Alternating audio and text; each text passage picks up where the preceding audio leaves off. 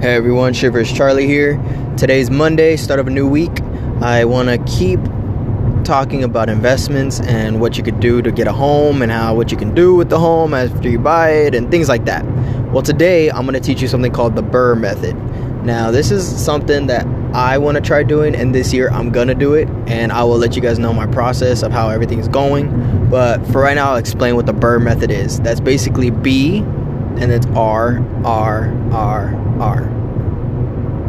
Did I do that right? R, R, R, R. 4 R's. So basically, B stands for buy. You're going to buy the property. Now, you have to buy the complete property as is for however much it would be. Maybe you buy it for $40,000. Maybe you buy it for $70,000, $80,000, whatever it could be. Once you buy it, you have to rehab it. That's what the first R stands for, rehab. And that is basically fixing it up. Get a construction person to come fix it out, construction worker, hire someone to rehab the whole house to make it look bitchin'. Now, the next R is rental. So you want to rent it out once you have it all fixed up, looking good, and it's livable. You rent it out. That's what the second R is. And the third R is refinance. Now, once you refinance, because you fixed it up, it's going to have value to your home. So, say you bought it for $80,000 and you put about $20,000 into it. When you refinance, they're going to appraise your home, and hopefully what you did to the house raises the value of your home to, who knows, maybe it raises it up to $120,000. All right, so think about that.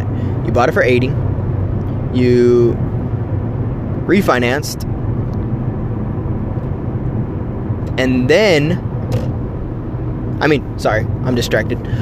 bought it for $80,000, you put $20,000 into it, that's $100,000 that you're into the home already, and then you refinance, and it comes out to $120,000. After all the fees and everything like that, you come out of pocket like $15,000.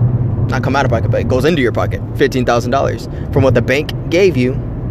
After you refinance, you have $15,000. Okay, so that is the third R, which is refinance, and then the last R is repeat.